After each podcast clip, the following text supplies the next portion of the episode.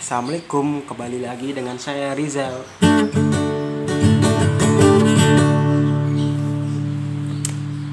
Pada kesempatan kali ini saya akan membahas tentang jangan tidur asal tidur.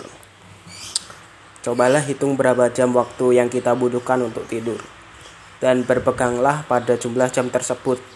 Namun, jangan membiarkan hidup kita terlelap dalam tidur. Tidurlah jika kita memang membutuhkan, tapi janganlah tidur tanpa perlu. Jika kita bangun jam 3 pagi, apa yang dapat kita buat? Tidak usah bingung. Kejutkanlah cacing tanah yang sedang tertidur dengan berjalan-jalan di kebun. Atau mengerjakan PR, berdoa, menulis surat, membuat daftar menu makanan, melukis, merencanakan suatu pesta, menulis buku, bahkan menghitung jumlah kambing di kandang pun bukanlah gagasan yang jelek. Hahaha. Jika selalu berjaga akan mengalahkan kekhawatiran mengenai insomnia atau rasa membutuhkan pil tidur.